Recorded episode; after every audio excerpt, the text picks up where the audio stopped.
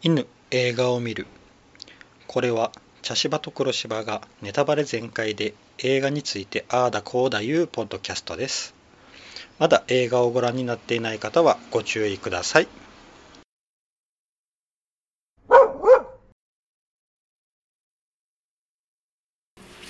茶芝です黒芝です。はい今回は「トップガンマーヴェリックはい。」ですはい。いやーお面白かったですね。うん。あのなんかちょっと裏切られまくったあ、そうでしたか。感じでしたね。う、ん。いやあれだけ死亡フラグを立てまくっとって。まあ、いや、でも私、あれで死んだら、最後ね、うんいやいや、これ、ど定番すぎていけんことないとは思ってた、思う部分と、うんいや、でも、この無謀な内容で、うん。いみ誰もが生き残るなんてことはあっちゃいけんのじゃないかなっていうのと、両方の思いがありましたね。多分あの1980年、これうん。前の「トップガン」が1986年。うん。多分80年代に作っとったら、うん。最後マーヴェリックは、うん、死にますね。うん、死んどるんやと思う、ううん。ん、であの、うん。親友の息子は生き残るっていう形なんだろうなそうって思ったけどなんだろう。ううん。んあのうん、ー黒柴さんは前作は見とるんかな？見てないです。ああ「トップガン」は見てないんですね。うん、あのうん。ーね息子うん。いうのが、あのー前作でね、うん。あのーマーヴェリックと、うん、あのーあれを組んどった、えー相棒だった。バディやね。うんバディを組んどった、うん。えっ、とあ名前何やったっけ、えーグースか、うん。グースよね、うん、の息子がうん、あの入ってくるんよね、うん。トップガンに。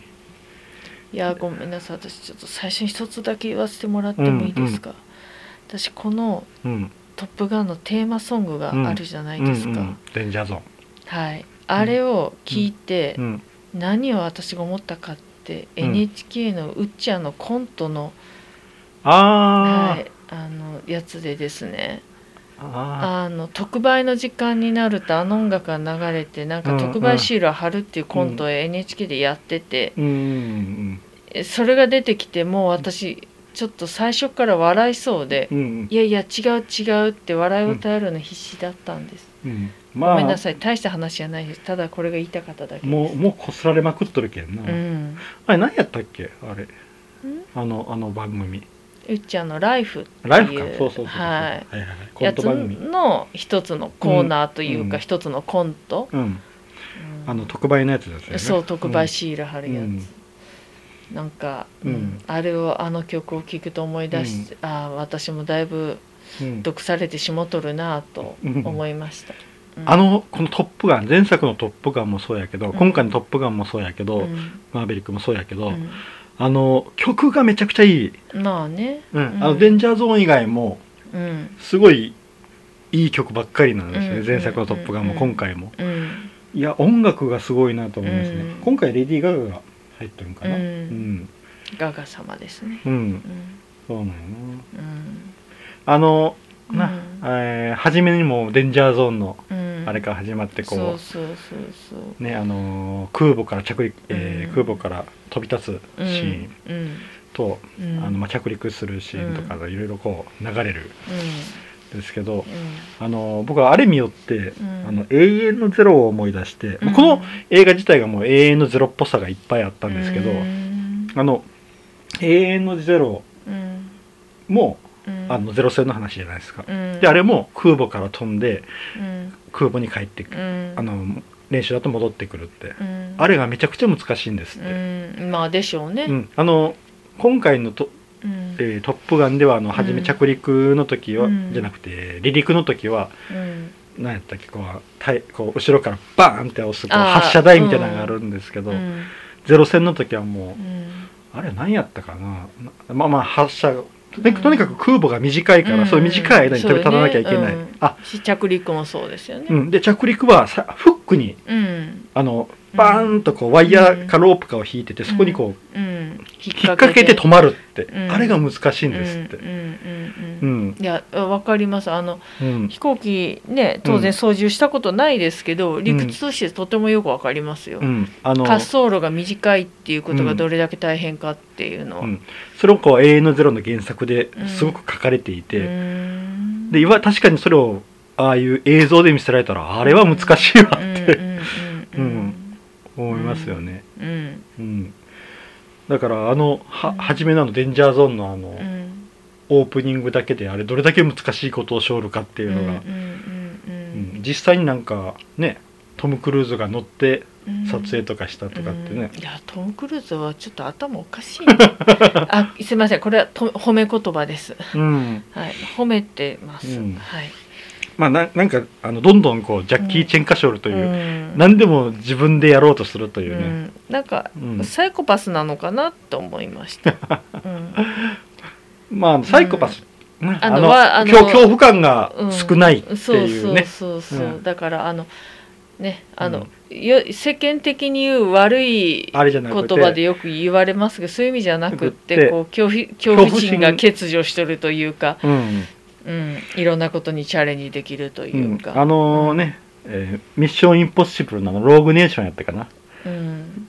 やったかな。あれであのこううん。こう渦巻きの状態の水の中にこう、何秒間か潜ってこう、うん。ミッションこなせるのもあれうん。本当にやったって言うしうん、ね、もうねあの人はもう意味がわからない、うん。いやだからうん。この何ですかねこの映画とか、うん。まあ制作のねうん特典とかもあって、それ見るともうちょっとトムトム・クルーズが、うん。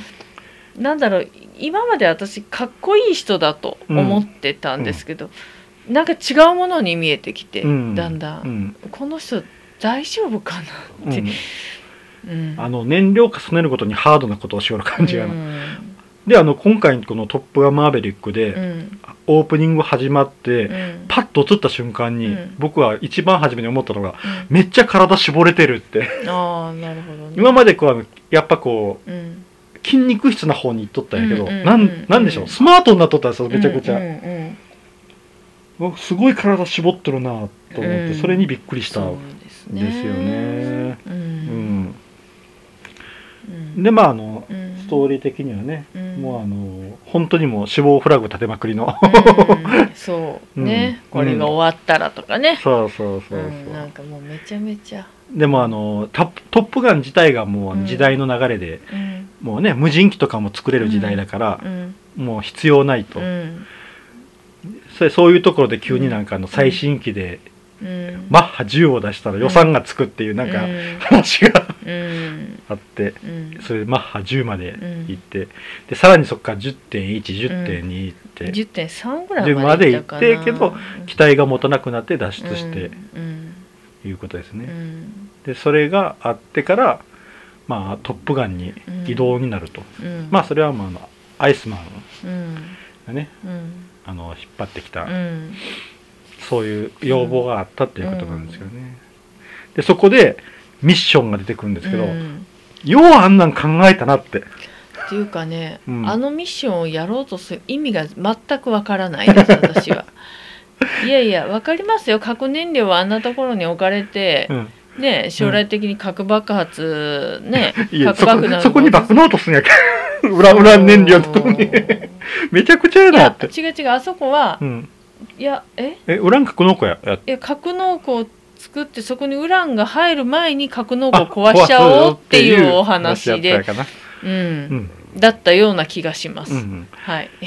私の解釈があ間違ってたらごめんなさい。そうやなウランに落としたら大事やもうんん、な。だからウランの うん。あのがうん。輸送される日が早まったから、うん。作戦を実行する日も早まったというふうにうん私は捉えて見てたんですけど。あああ多分そうでしょう。ん。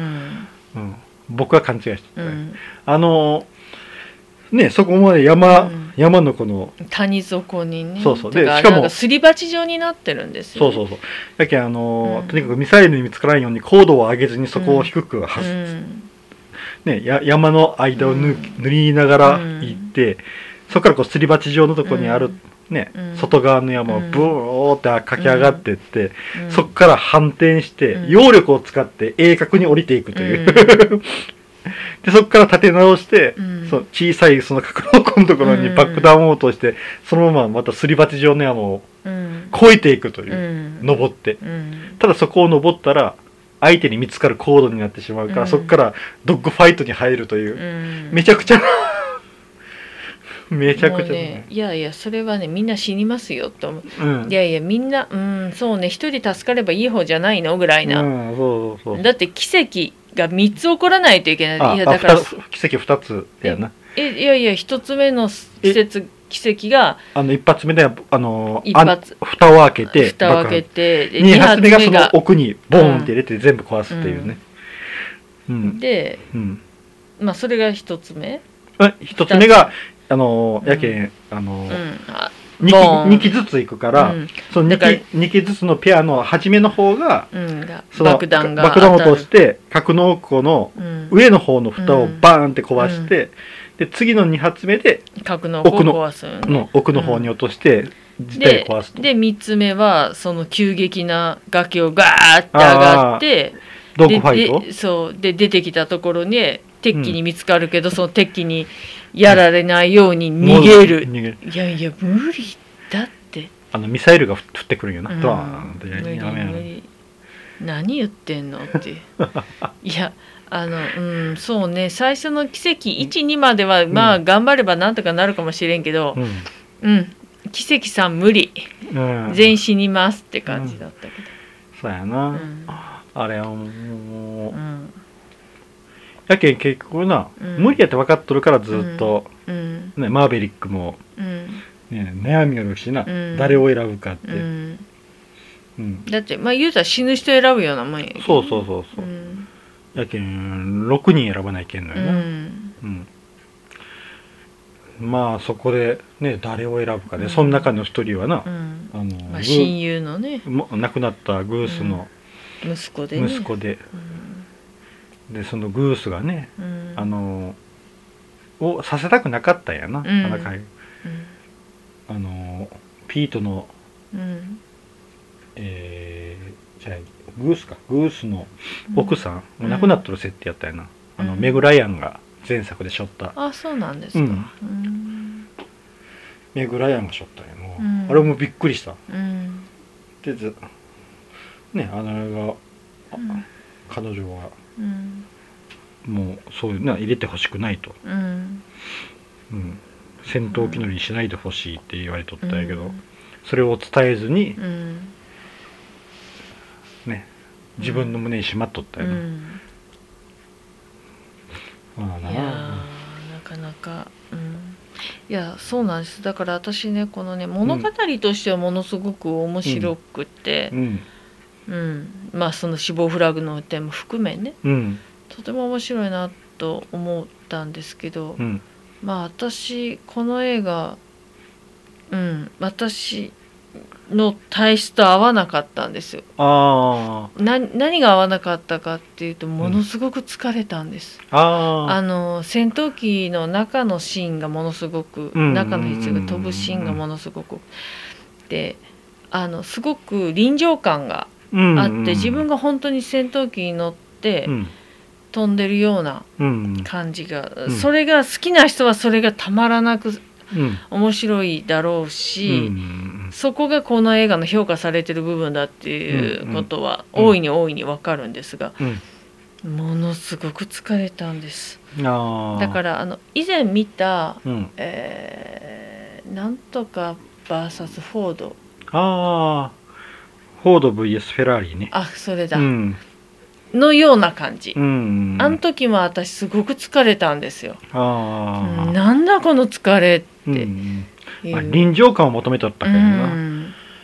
あのー。だから G を感じたんです映画見ながら、あうん、だからややっぱりそれがすごいんですよ、だって私実際見てるだけで G なんか感じるわけないのにうんうんうん。感じましたもん映画で、うんあのうん。実際にな、うん。あの、えーコックピット内の演技はうん。字をかけながら本当にこううん。喋ってもらったりとか、うん。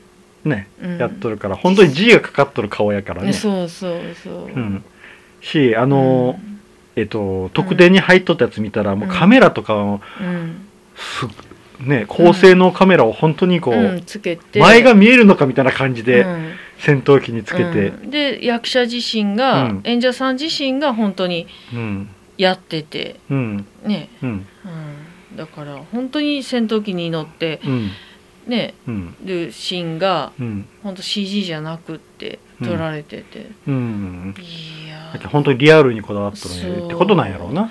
でそのこだわった人が誰かってトム・クルーズだっていうところがまたこれが トム・クルーズのんなんていうかサイコパスだなって感じるところなんですよ。あのトトム・クルーズがねもうあのうん。もともとこの企画を温めとって、うん。本当にこう飛行機に関してすごい調べまくって、うん。でアングルにもこだわっとったって言おったから、そう。だからねあのうん。前前作の「トップガンで」うん。僕正直言うて、うん。あのドッグファイトの時に、うん。どの飛行機がどの飛行機かわからないっていう展。開があった、うんうんねでも今回のやつってうんバンバンバンバンカメラが変わるのに、うん。うんどあのどの機がどこにいるかがわかるんよ。確かに。それはありましたね。ううん。んどの機の映像なのか分かりましたね。うん。うん。がしかもそれがこうあの外側からの映像でもうん。どっちがこう 2, 2機並んどっても、うん。後ろがマーベリックで前が敵とかこう分かりやすく、うんうんうんうん。うん確かにね。なってましたよね、うん。あれはすごいなと思った、うん。あの、うん、あの技術っていうか、うん。ちゃんと分かるように、うん。うん、っていうやつがね、うん。であのうん。前作の「トップガンが」うん。であのマーベリックが使うテクニックっていうのがこう後ろに敵機がに使われた時に、うん。ぐるーんってこう、うん。回って、空中後方回転をして、うん。また敵の後ろにつくっうんていう技術やった。ね、うん。それはもうな永遠のゼロと一緒なんや。へ永遠のゼロロのあの主役のうん。あのー岡田君？岡田君がやった。私永遠のゼロ見てないので。そうそうそう、うん。彼の技術得意なやつもそれやったうよな。うん、ん。そうなんややけんやけんで最後にこうあのー、うん。出撃するやん。うん。あれもうん。結局あの永遠のゼロも最後出撃。もうかもうこっちはもううんキロがないうんまあ帰ってくることがないねっていう。片道切符ですよね。っていうあれなんやけどあ宮部久蔵だ、うん。そうそう宮部久蔵の技術がそうやった、うん。あともう一個あのマーベリックがうん。得意なことがあのうん。飛行戦闘機の上に逆さまになってつくっていう、うんうんうんうんあれもうん。前回怒られながらやるっていう,、ね。うん。いうのもあったけどそれもなやりよったね、うん。うんそうなんやな、すごいすごかった。すごかったうな、ん。であのまあね前作から引き続きキうん。ャラクターがもいろいろ出とったけどやっぱ、うん。アイスアイスかな？アイスマンかな、うん。よかったな。かっこいいですねあのうん人もね。あなんかね声も出すのも辛いぐらいの病気、うん。多分、うん、咽頭がんかな。咽頭がんか胸うん肺かね、うん。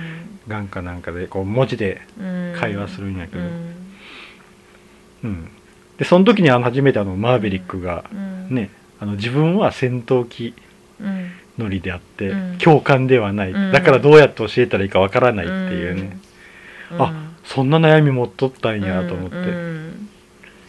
だからねやっぱ。うん。だからやっぱり結局マーベリックは感覚の人だったあわけでしょ。そうそうそうそう。天才肌だよね、うん。うんでそこでこうね、うん。か文字で返しちゃったけど自分の伝えたいことはねうん。ちゃんと声で伝えるっていううね、ん。いうのがすごい良かったな。うん。だな。うん。でまあ、ねあの、うん。えー最後の戦闘でこうん。うまあ誰を連れていくか。結局あのマーベリック自身が行くことになって、うんうん。まあいろんななんかねデモンストレーションみたいなこともまああやったし、ね、の誰も誰も成功しなかった2分うん。30秒のであれをね、うん。成功。うん。本当に実行できるんだよっていうのを見せるためにね、うんうん。自分で、あれも結構危うかったけどね。うん、最後自分落ちそうになったのにじいにやられて失神しそうになったけどね。うん、うん。まあでもあのーうんやっぱりこう一番初めにマッハ10を見せられとるけん、うん。まあね。そこから生還しとるけん、大丈夫なんやろうなっていう感覚は、マーベリックにはあるんよね、うん。うん。ああでも G は怖い。怖いな、うん。でうん。そこでうん。ああの彼はあのブラッドリーを選ぶ、うん。ね、うん。あれは何でやと思いました、うんまあ普通普通やったら選ばんよね。選ばないね。まあでもやっぱり彼の気持ちを汲んだのかなって思いましたけどね、うん。だから結局、彼自身はやっぱりねうん。選ばれたくって戦闘機に乗りたくて戦いたくって、うんうん。この仕事を選んでるわけで。う、ん。うん。でも成功率ほぼゼロみたいな作戦。うん、うん。ひょっとしたら可能性が彼にはあると思ったのかもしれない。うん。し、うん。お父さんに対する親友に対するうん。何かあるのかなとは思ったけど、うん。僕が思ったのは、うん。あの一番最初にうん。あのーえマーベリックが出てきた時に、うん。こういろいろこう整備をしようって、うん。そっからこうあのうん。自分のこう、えーロッカー？うん。ロッカーとかこうね、うん。とこに行くでその前にこう写真がブワーッと写って、うん。でそのそこにこう昔のね、うん。あの相棒グースとのこうんう写真が、いろんな写真があって、でロッカーをバンって開けた時に、グースがこっちに向かってうん。中指を立てとる写真をしうんあれは多分マーベリックの自自責の念うん。なんよね、あのうん前作で、あのー脱出で失敗して、うん。まあ、結局自分のミスよね。うん。でし脱出で失敗してうん。死なしてしまった相棒うん。に対する自責の念うん。があったと思う、うん。うん。そこで多分マーベリックはうん。もう彼と同じようにうん。戦闘で死にたいっていううん。気持ちがあったんやないかと思う、うん。だから引退もしないしうん。昇進もしない。ずーっとうん。キャプテンのままにうん。ずーっとここにうん。しがみついとったんうよん。うん、でそこでその任務が来た。うん。でそこからこう、えーブラッドリーのいるうん。そのねトップガンの中からメンバーを選んでうん。出撃することになった、うん。そこでこれは絶対帰ってこれないけどうん。絶対うん。成功させなきゃいけない。うん。で自分がうん。生きて帰ってくるためのうん保険といったら言葉がおかしいけど、うん。絶対生きて帰ってくる来なきゃいけないというためのうん気持ちで僕はブラッドリーを選んだと思う。うん。なるほど。彼がうん。一緒に飛んでたら絶対に生きて帰ってこなきゃいけない、うん。自分が生きて彼を守って帰ってこなきゃいけない、うん。まあ、もちろん他のメンバーもやけど、うん。やけん死にたがりやったうん。マーベリックがそこで初めてうん。生きなきゃいけない。うん。生きて帰ってこなきゃいけないといううん戦いに出ていくというところでこう、まあ、まず第一の感動があるわけやけど、でそこでうん。撃たれてしまうわけよな、うん。でそしたらもう見よる僕らはやっぱりってこう、うん。ああ死亡フラグああ死亡フラグ。グあいやあでもね私はねやっぱりっていうのと、いや多うん分これ死ぬ、死んでねえな、うん。だって主役だもんぐらいには思ったけどね、うん。あの時は。うん。うんあの、あれな、ん。あのフレアっていうねうん。いううん。やつがこうブワーってうん。出てくる、ね。弾がね、あれであの、うん。えーっとうん。マーベリックが最新機と戦った時、第5形態機やったっけな？うん。第5戦闘機、あれと戦った時にこううん。急ブレーキをかけてフンってこうあの、こうあの機種をうん上げて、うん。でこう縦になってこう急ブレーキをかけるっていううん。技術を敵がするうんんだけど、それと同じことをうん。あの古いぶ機種で。ブラそうそう、うん。ブラッドリーをうん。の後ろに行く時使っとるんよ、うん。バッて、あれだけでマーベリックがどれだけの腕前かっていうのがすごくわかる、そうやね、うん、あれでこうブワッてこうあのブレーキをかけるようにちょっとこううん上の方に行ってからフレアを出しながら撃たれてしまうっていうね、うんうんうんあれもすごいなと思ったけどな、あれは戦闘あの第5形態機と戦う前やったかな？後やったかな、まあ、ちょっとあの覚えてないんやけど。後じゃないこう戦いよる最中か戦った後かうん。だだったような気が。うん。うん。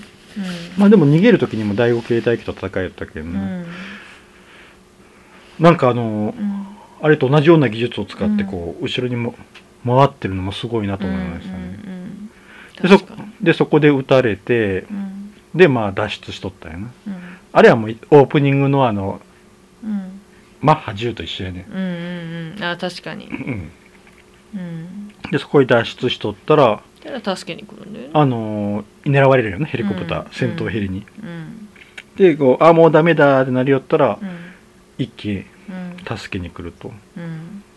でそれが撃ち落としてくれるよな、うん。それがブラッドリーやったと、うん。結局はあそこで命令違反をしたよね、うん、そうやね。もうみんな帰ってこいって、犠牲者は一人でいいってあ言わそうやねれたのにね。うん、まあ私もそう思った。うん、まああの任務としては成功しとるんやけどな、うん。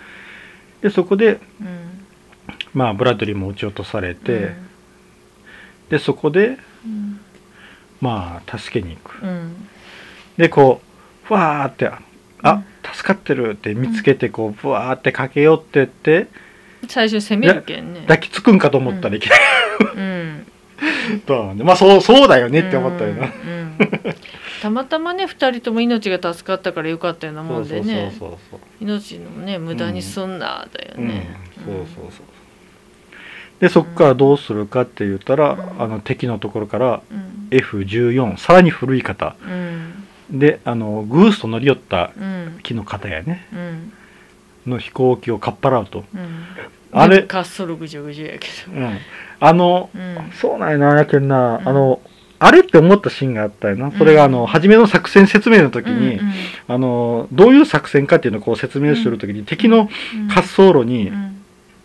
あの爆弾を落とす。でその滑走路にはこう、うん。最新機の第5形態機があって、うん。でそこに横にうん F14 が3機あるとかうん。みたいなことを言って、え？って思ったよ、うん。なんでそんな最新機があるところにそんな古い機があるんやろうってうん。初め引っかかっとったら、うん。そこに繋がるんかって思ってしまった、うん。まあ伏線が張られとったわけやね。そうやな、それをかっぱらってうん。いくわけやけど、うん。結局あれはだからあのね。うん。ペアうん。そのグースとのペアをもう一回味わうという、うん。もう一回息子で再現するっていううん。シーンやな、うん。そのためのあれやね。うん。でそっからまあドッグファイトをしながら帰ってくると、うん。でもすごいよな。F14 うん1986年の映画の時に乗り寄った飛行機でうん。最新機へ最新機と戦うんで、う んまあ普通はありえんやな。うん、うん。しかもそれで押すと。押すと、押すいても結構もうやられよったけどな、うん。うん。いやでもあれは操縦技術よね。そうやな。うん。うん。まああの一番初めのこうね裏切りうん。で一気落とすのは分かるんやけど、そっからはうん。すごかったな、ううんん。でもあの面白いなと思ったのが、うん。あのアメリカの映画って、うん。絶対にうんあの仮想敵を作るあよな、ーあのもう昔からの流れで、うん。その当時のアメリカのうん敵対国をうん。映画でうん。敵として出すんやけど、うん。今回はどこかわからんようにね、うん、なんかあのなんだっけ？あのあのむむむかつく国みたいな 胸くそ胸くそな国みたいなそんな表現だったかな、うん。うん、なんなんなんてやったかな、うんちょっと私もお覚えてないけど。横暴な、うん。てかななうん。なんかね、うんまあ、どこかわからないように、うん。ではもう敵機もマークとかな、うん。そんなこう何かを連想させられるよだうなものは。しそのねあの鉄器を運転している操縦してる人もそう真っ黒でな。真っ黒で誰かわかんない。なあのあもうのコナン君の犯人みたいなね、うん、そうそう。だから結局ね、うん。あの黒人なのか白人なのか中東系なのかアジア系なのかすもう全全くわからない。そうそうそうそう。うん。そうなんよな。うんあそれがなんかけちょっと今うん。アメリカが置かれている立場みたいなものを考えさせられたような、ん。いやかなり複雑なこうこ国の事情があるんかな。あのね、うん。あのなんだったっけランボランボーうん。ーランボーは結構ねあのいろんな国の味方をしてうん。まあその何？まあ言うたらそのどっかの味方をしたところにとっての敵うん。を攻撃していくんだけど、うん。あのランボーでねあの聞いた聞いた話ですよ。うん。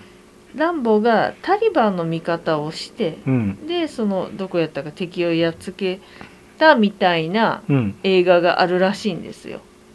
ランボーの中で。ランボーシリーズの中に。そそしたら、うん。そそうこうしてるうちにタリバンがうん。いろんなことがあって、まあ言ったらアメリカの敵になったわけじゃないですか、うん。うん。っていう歴史があるらしくて。うんだからなんか、うん、そなんかランボーのことがあるのかななんて私は思っちゃったんですよ。いやーあの、うん。その後にもいろいろやっとるよ、まあね。うん。うん。いやだから当時はこの、うん。こっちの味方をするべきだというアメリカのね、うん。うん。考えがあったら、そうしたら気づいたらとんでもないところの味方をあの時してたんだみたいなうん感じなのかなみたいな。ランボーは結構いろんなとこ行ってるけうん、どな、あそうそうなんですよ。うん、あランボー3怒りのアフガンうん。ですね。うん。うん。でなんかそんな話は聞いたことありますね、だからそのあえてどこの国とか、うん。何どの辺みたいなのを絶対的にわからないようにすることは、うん。この映画をずっと残しておきたいのかなとも思ったんですよ私は、うん。うん。だってね、うん。もう今から10年経ったらね、うんうんうん。敵対してる国や地域って変わってきてると思ううんので、うん。でもああいう内容だったら10年後はね、うんどこかなんうん。なんかねうん。それぞれの対象地域を頭の思い描く対象の場所を考えることができるっていう、ああ。うん。まあどことでも取れるようにしあそうとるっていそううそうことねそうそう。そう、うん。かなと思ったりしました、うん。まああのいろいろうんまあ難しいところがあるんやろうね。うん。うん。あのーうん。ね本当かうん。昔のやつって本当わかりやすくうん。もうアメリカの敵国をねうん。しとったからね。うん。うん。だからこれもやっぱうん。時代やなと思いましたね。うんまあ確かにね。うん。うん。でまああのかえね無事帰ってきてうん2人でうん。ね。でそこでまああのねあのみんなが出迎えてくれると。うん。うん。であの帰ってくる前に空母にぶつかりそうになったよわざとに。あじゃあ管制塔だ。あそうそうそうそうそう。うん管制塔の前をうん。近くをね通るうん。通るっていうのもあれもうん。定番よねマーベリックの、らしいですね。うん。お怒られるのに絶対やるという。う、ん。うん。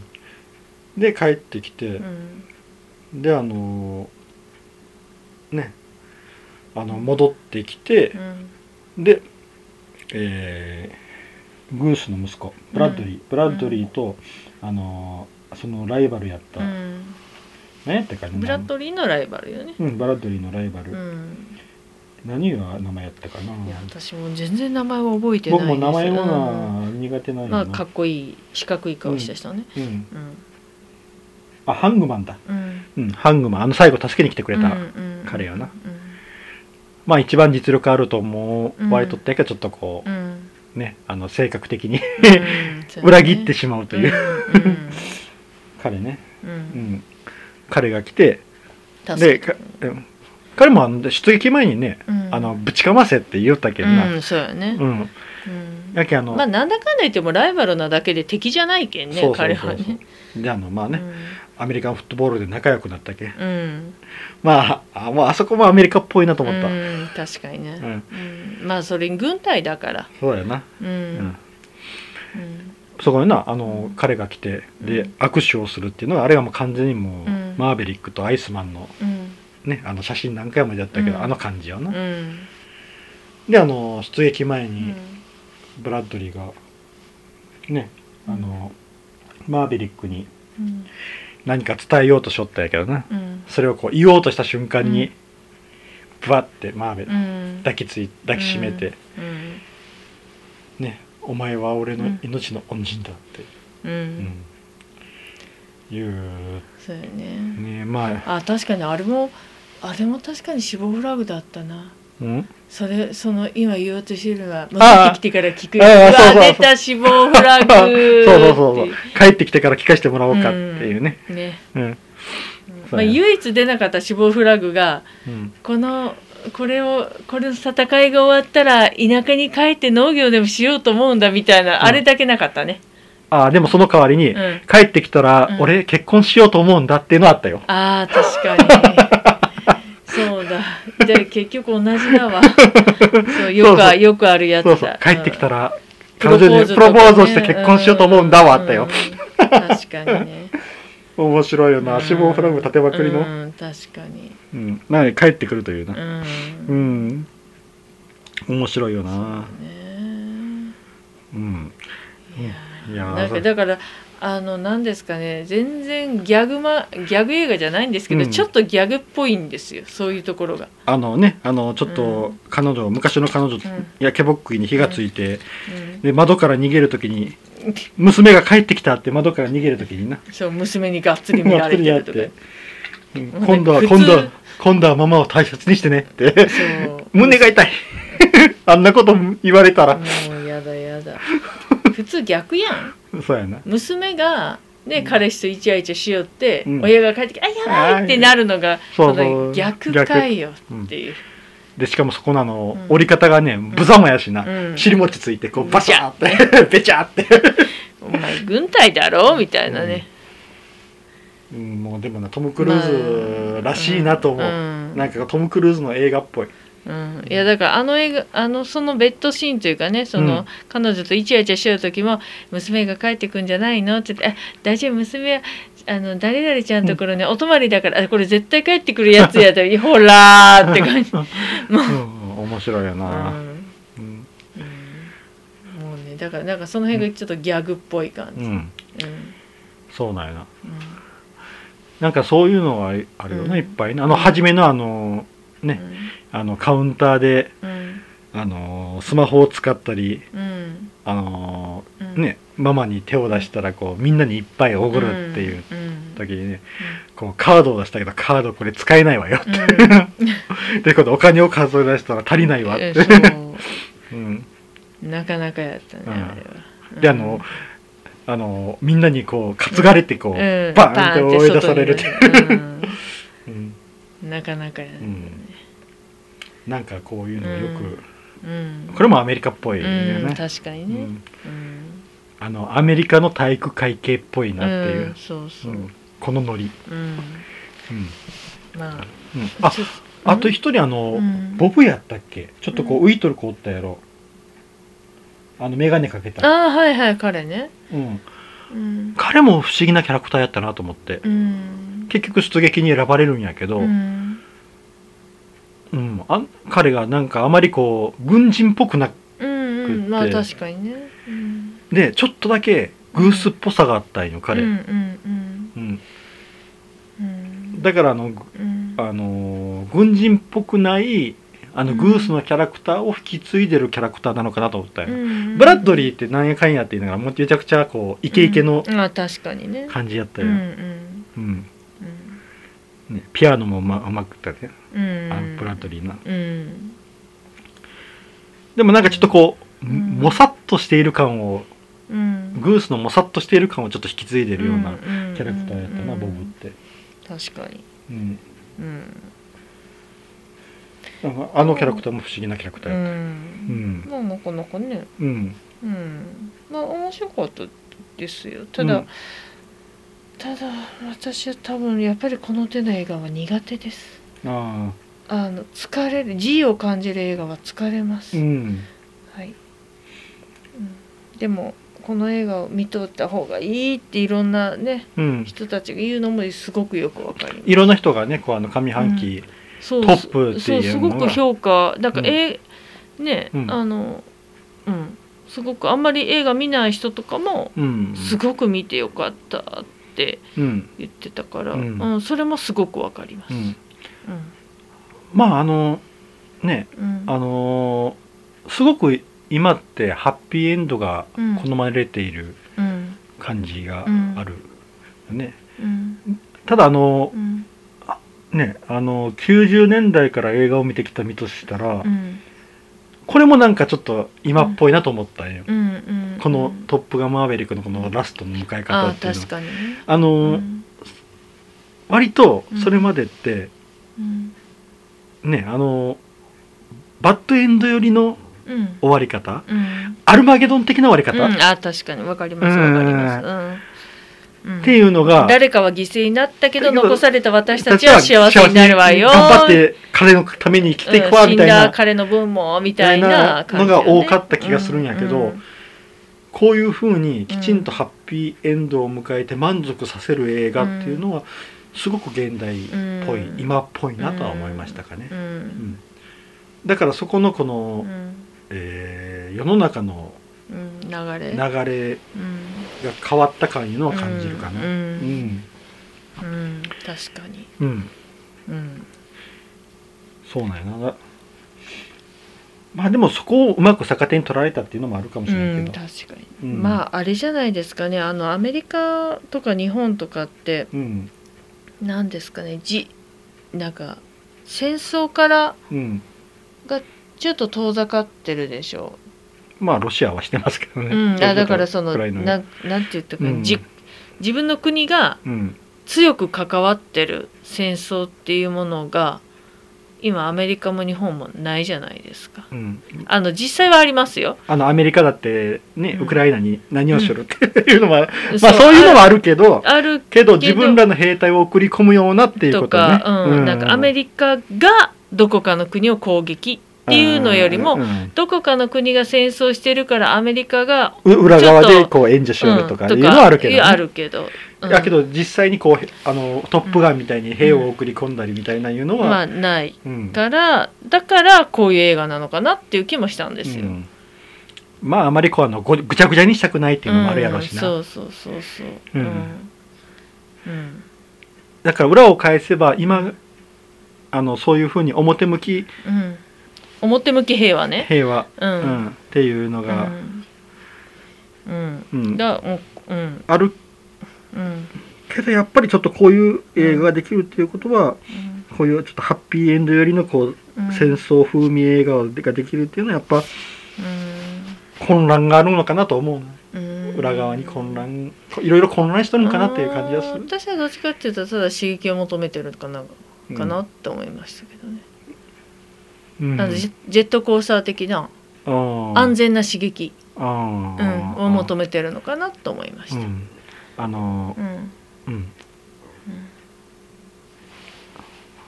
そうやうな、ん。安全的な刺激か。うん。うん。かなと、うん。じゃないとあんだけ死亡フラグ立ってるのに。おかしいじゃん。誰一人犠牲にならない、うん。敵だけ死んで、ね、うん。もうみんなはもうそうあまりこう死ぬのを見たくないっていうのもあるんああまあそれもあるとは思います。うん。うん。だからあのうん。そこにちょっとこうあうの、ん。うん。